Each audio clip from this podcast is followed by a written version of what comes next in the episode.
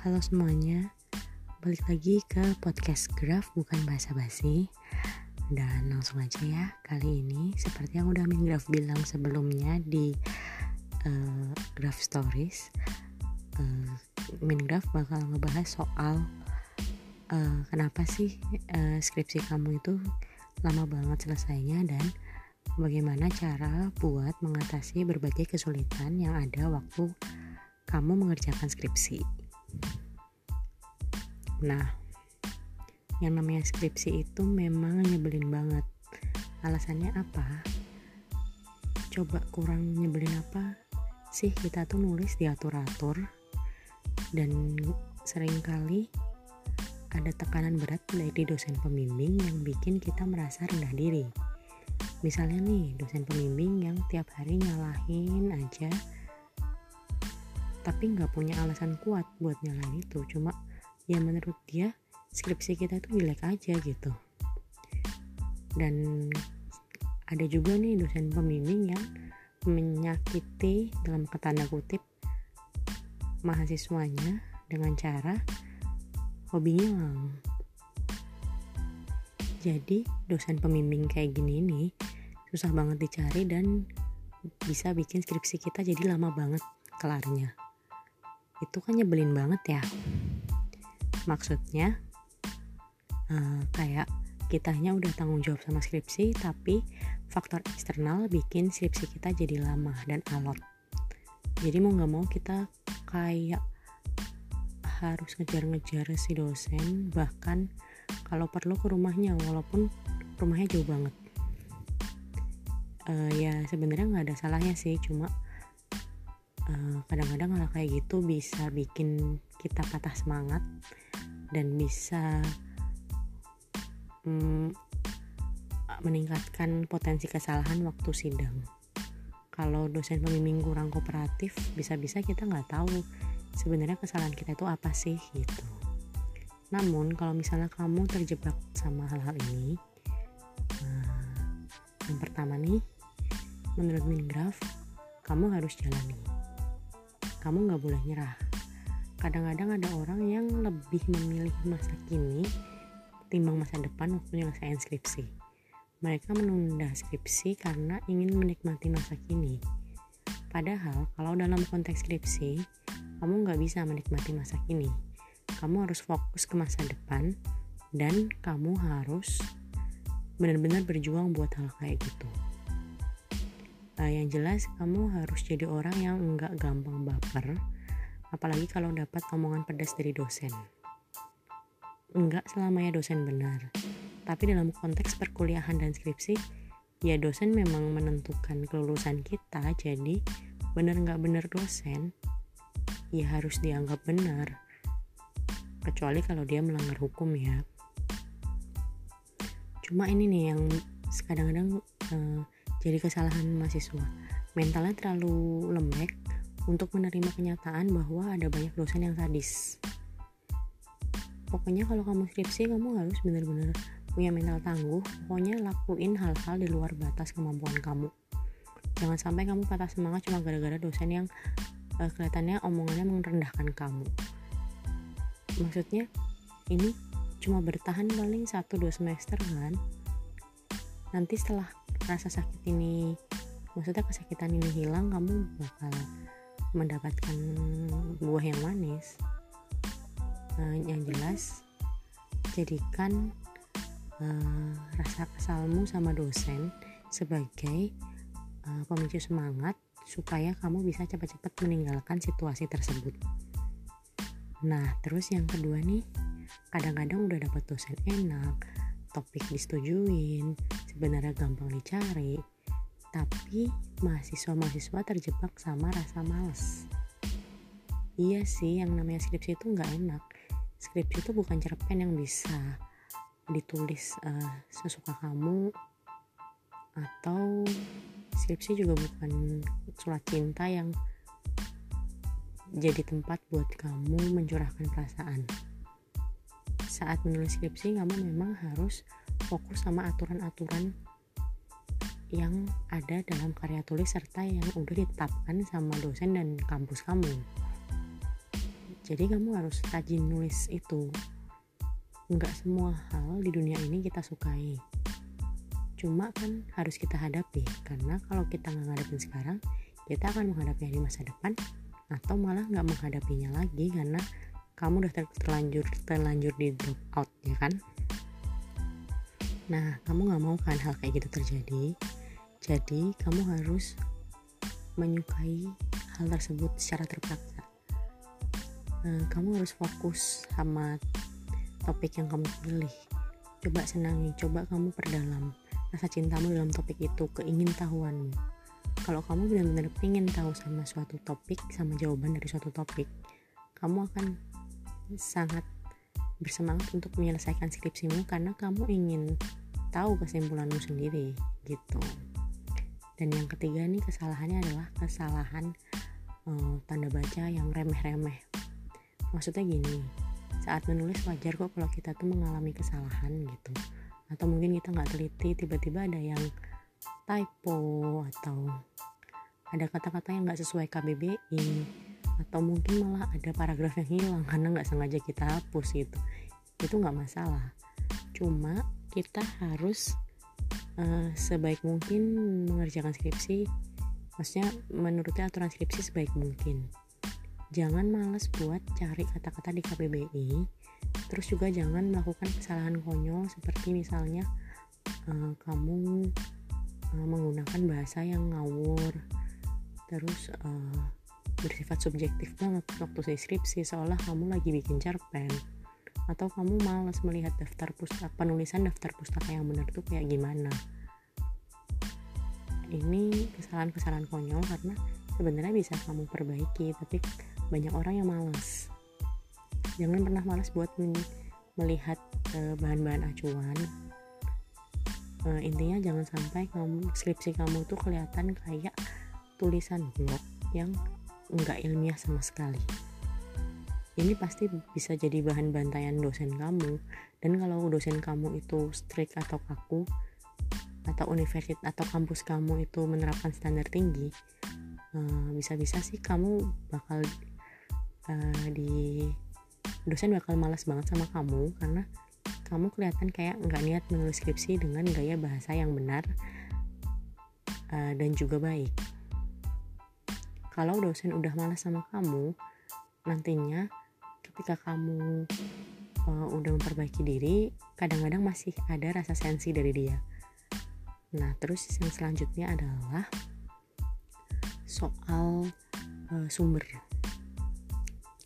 Nah, kadang orang malas nyari sumber yang benar.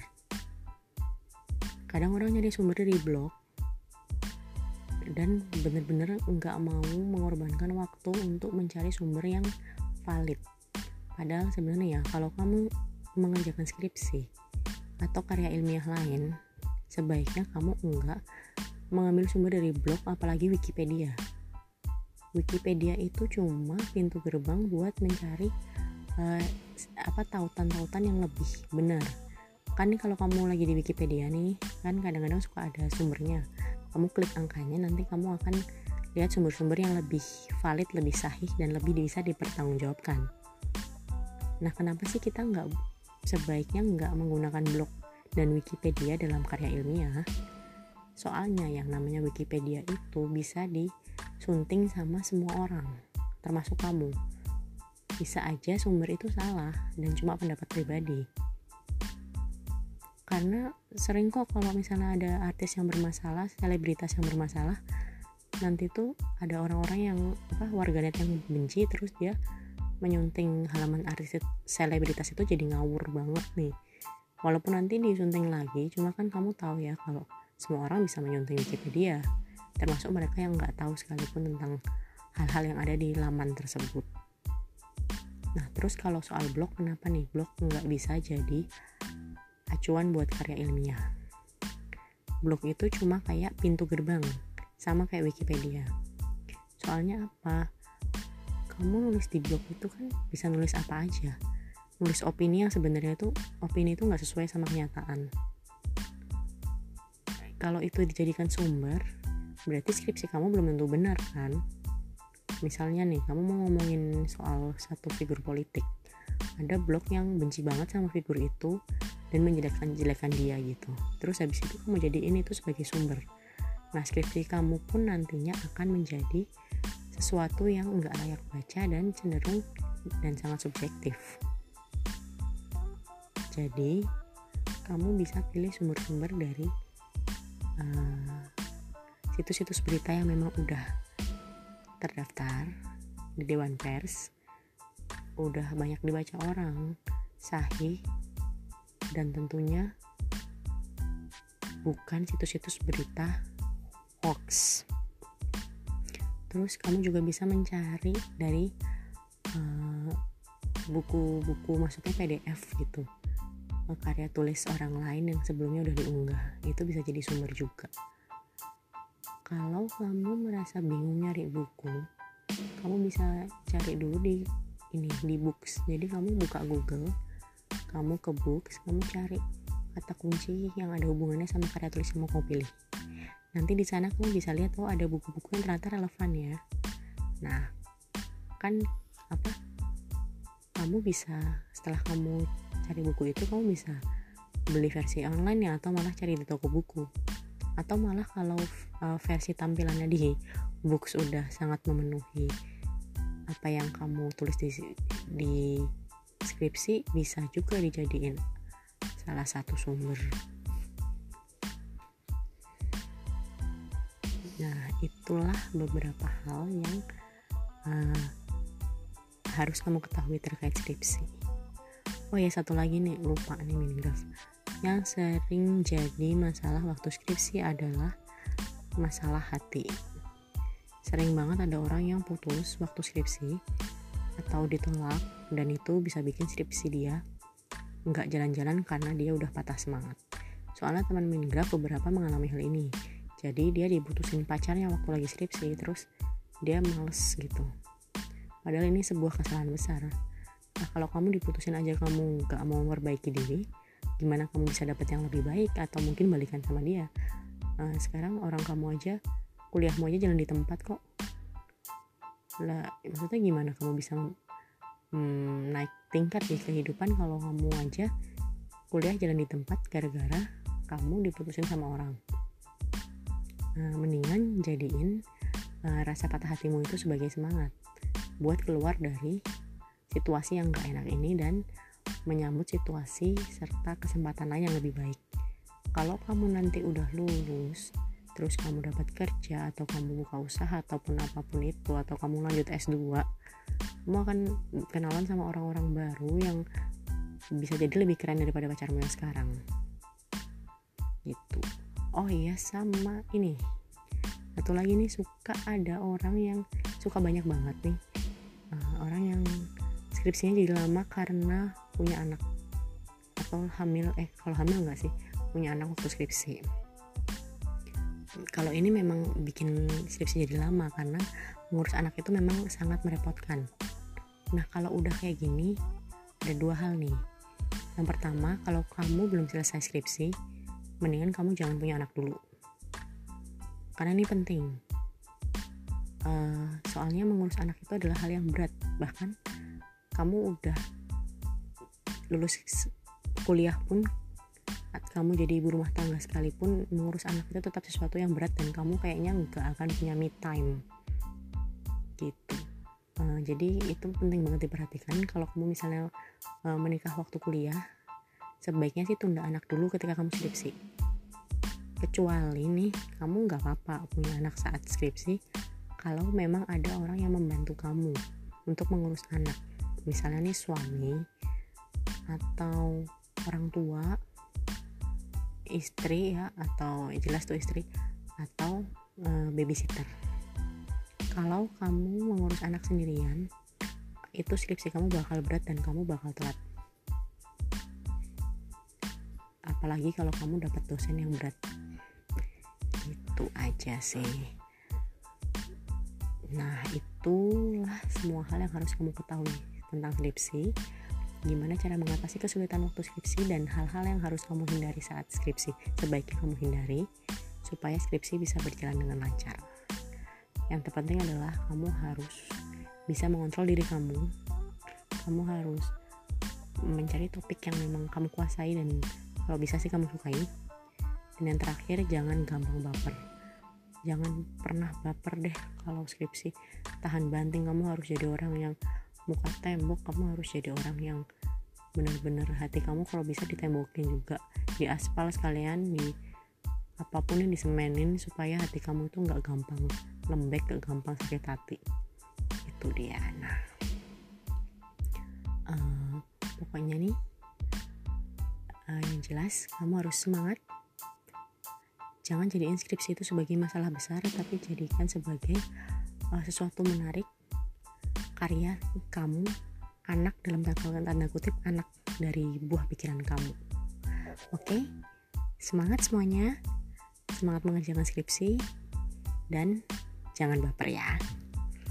Kita bakal ketemu lagi di uh, graf bukan bahasa basi edisi berikutnya pokoknya nantiin terus podcast dari kami dan juga artikel-artikel yang menarik oke okay? uh, oke okay, selamat malam